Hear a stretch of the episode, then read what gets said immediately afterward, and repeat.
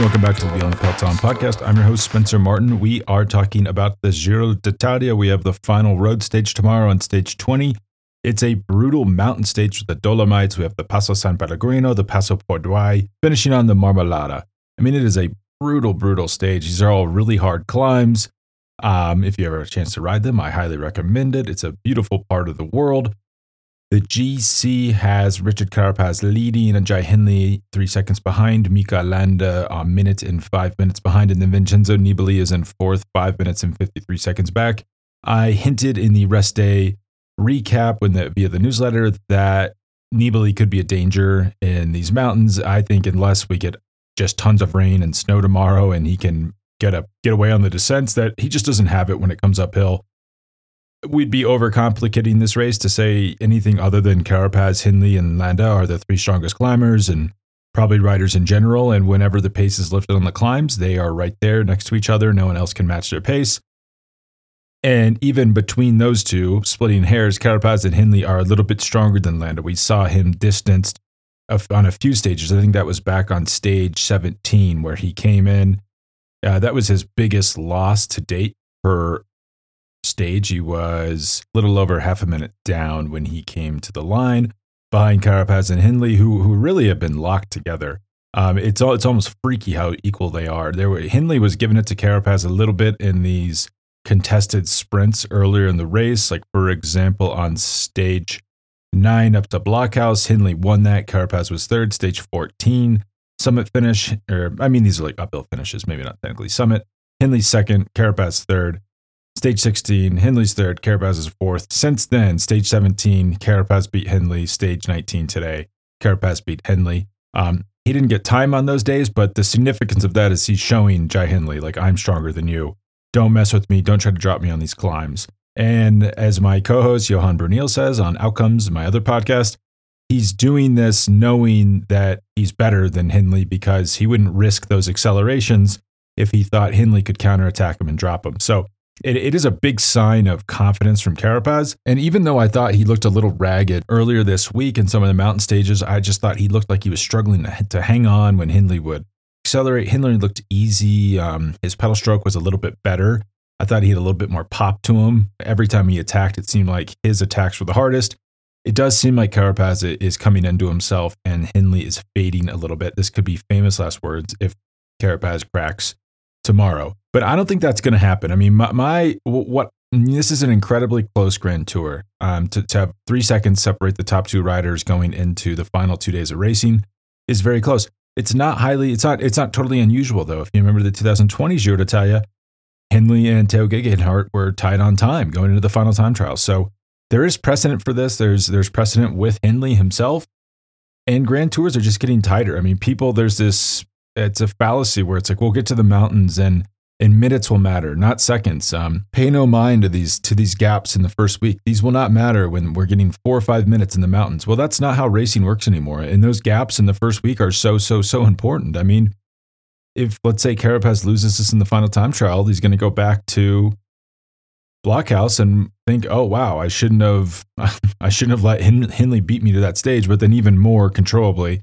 they gave up bonus seconds going into that climb. They had two domestiques come in ahead of Carapaz, and he gave away bonus seconds he could have grabbed there. So, you know, we've seen bonus seconds win Grand Tours, and I think that was 2020. Car- Carapaz, yeah, rode the course faster than Primoz Roglic, but Primoz Roglic just got more time bonuses and won the overall.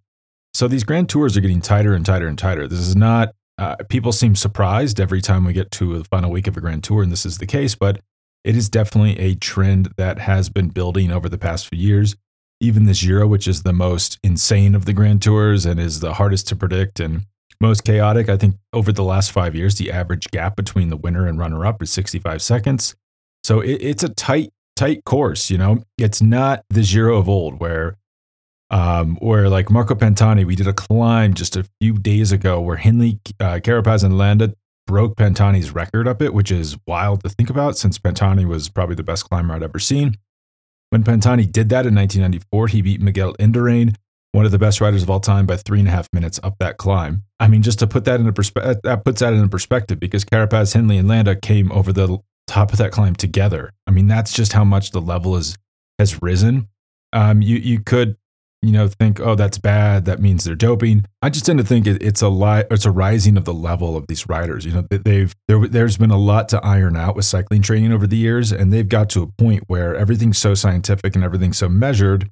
It actually makes sense that there wouldn't be huge differences between the top riders. If you have three riders of similar talent and they're all preparing pretty much the same way, it makes a lot of sense that they wouldn't be able to ride away from each other on the climbs. I mean, especially on the climbs. We've seen the biggest time gaps come in recent years in Grand Tours on the flats because more racecraft comes in. And we saw Jai Hindley dropped on stage 18. It was eventually overturned because he got a flat tire, and the 3K rule dictates if you get a flat tire or a mechanical, a little ambiguous, or a crash in the last 3K, you get the same time as the group you're with when that happened to you. But uh, just imagine that doesn't happen and Hindley is is tailed off at the end of a sprint stage. He could he would easily have lost more time on that sprint stage, which was over a minute, than he would have lost at any point in the mountains in this race. And and that's just how racing is evolving, and it makes a lot of sense when you think about it that way. Where, well, these climbs are really just like little laboratories, like watts per kilo laboratories. If you're really fit, you can climb up even the hardest climbs at a pretty much predetermined pace relative to your competition. And if you're both very, very good at, at, the upper limits of what humans are capable of, and you're both fit and not sick and and well fed and not bonking, you're going to ride up pretty much at the exact same speed. So mountains are no longer like a great place to pull out time. It's taken the sport a long time to adjust, and I actually don't think the sport has really adjusted. I have my own theory that pretty much just all races are time trials you know these these climbs are time trials basically because you can't really draft and then grand tours come down to time trials. Even though there's only 26 kilometers of time trials at this race the time trial is going to decide the overall most likely.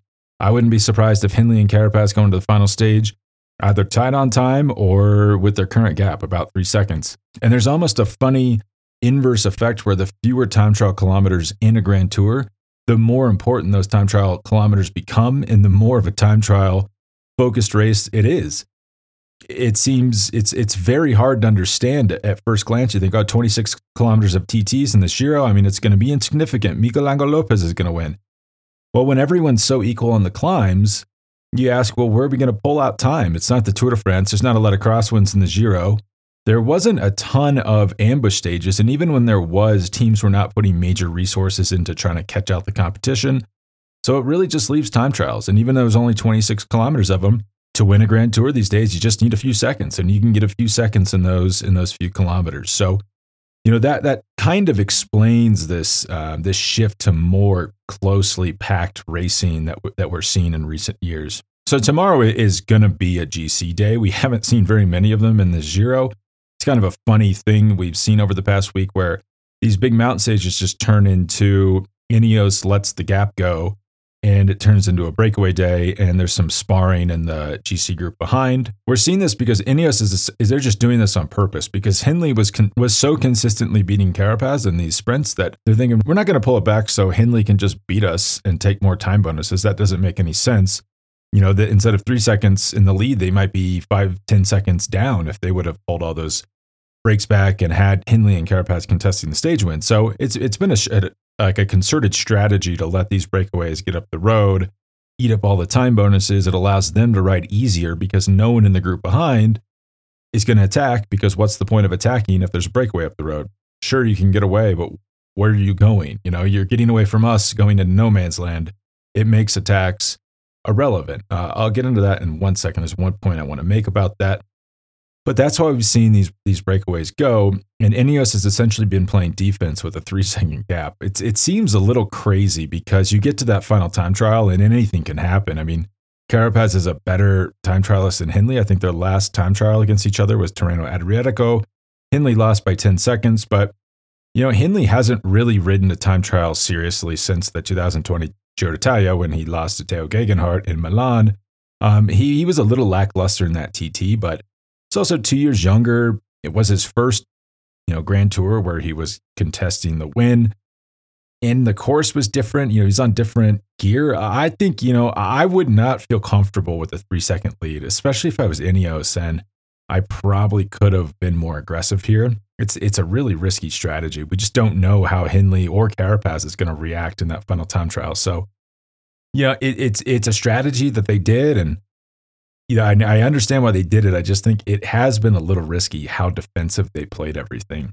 Um, and then Carapaz has been trying to drop them at the finish, but he's just not been able to. So, it, you know, they'll look like geniuses if they win this in the time trial in Verona. They'll look like idiots if Hindley beats them. So, um, the verdict verdict is still out on that. It will either be a terrible decision or a great decision. But just on the breakaways, I, I've fielded a few questions on this over the past few days since we've seen so many breakaways. Specifically, yesterday when it looked like the sprinters screwed it up or they let the breakaway win. People weren't quite sure what happened. But the thing you have to understand is the, the peloton needs the breakaway, especially on an easier the easier the cor- the parcours, the route, the more the they need the breakaway because if there's no breakaway, everyone will be attacking from the peloton all the time trying to get up the road to win the stage. But if there's a breakaway 3 4 minutes up the road, even 2 minutes, people can't bridge that. So yeah, you can attack the peloton, but where are you going to go? You know, it doesn't matter if you finish a minute in front of the peloton unless you're a GC rider, but you're two minutes behind the breakaway. What was the point of that? So it pacifies the peloton. It makes the day much easier. It gives the day a rhythm because you let that gap go out, you start slowly pulling it back. It makes the race much easier to, to control. That's why the breakaways are allowed to go at the beginning. But what happened on uh, yesterday is they got too close too early and if that happens, you you absolutely don't want them dangling like 40 seconds off the front, especially if they're strong, because it means someone could bridge up to them, especially if it's a climb, you know. We saw yesterday with that climb, they needed to give them about a minute and a half on the climb. They gave them two and a half minutes, probably 30 seconds too much. They should have kept it at about two minutes. But what happened before that is they were way too aggressive about reeling them in. The breakaway protested, just sat up, said F you basically if you guys want to keep us on a short leash, we'll let you catch us, and then you deal with the new breakaway that goes that's even better than us because they've been sitting in the wheels for the last 100K. And then, you know, it's the devil you know versus the, the devil you don't. You'd rather have the breakaway cooking out there versus an, a fresh one that forms at 70K to go. You probably can't pull that one back. So the, the Peloton panicked when the breakaway sat up because they really didn't want to catch him. And it was a genius move from the break because it allowed them to just kind of ride easy. You know, they, they were building their gap up to two and a half minutes, doing nothing essentially. They got to that final climb. They, they j- jammed up and over the final climb. The Peloton can't go as fast because they can't drop the sprinters. And once they get to the other side, you've turned, you know, 170 kilometer day into a 45 kilometer day. And a strong group of three can beat a Peloton over 45 kilometers, especially if they have a two and a half minute gap to start. So it was a really beautiful tactical game that Breakaway played and won there. Uh, that was really fun to see. But things to watch tomorrow is we've seen the Bora team of of Hindley try to be aggressive and they are strong, but it kind of imploded today. That they were, you know, at the front driving the pace for like the second half of the stage. They got to the final climb and Ineos just went to the front and really stuck it to him. And when Carapaz attacked, he immediately dropped every Bora rider except for Hindley. So that was him kind of showing them like, hey, you guys can do what you want. You can have all your riders here, but as soon as I go, it's it's me versus him. So doesn't really matter. Don't try too much was the message. But Bahrain, the Bahrain team of Landa is very strong, strongest team in the race, I think. Um, the only problem is Landa's not the strongest rider, but that Bahrain team, especially with that gap, that buffer Landa has, I think they're going to get one or two riders up in the breakaway, get over the you know the first two climbs at least and then and then have some fun behind. Jack that pace up on the pellegrino jack it up again on the Pordoi get landa off the front let him get down and over that descent. If he's isolated with carapaz and hindley even better because then you have two riders waiting on the other side. And you know if you can do that far enough out you can make it kind of interesting. But at the end of the day this final climb is so hard that they're going to tackle you know, Carapaz and Hindley would be like, well, not great that I'm isolated because maybe I have a mechanical and I can't change a wheel with a teammate or they can't give me their bike. That's really the big risk because what do they care if Landa has two guys leading them out into the final climb? It's not like Wout Poels can attack and then Carapaz has to cover them. It, they would just stay with Landa.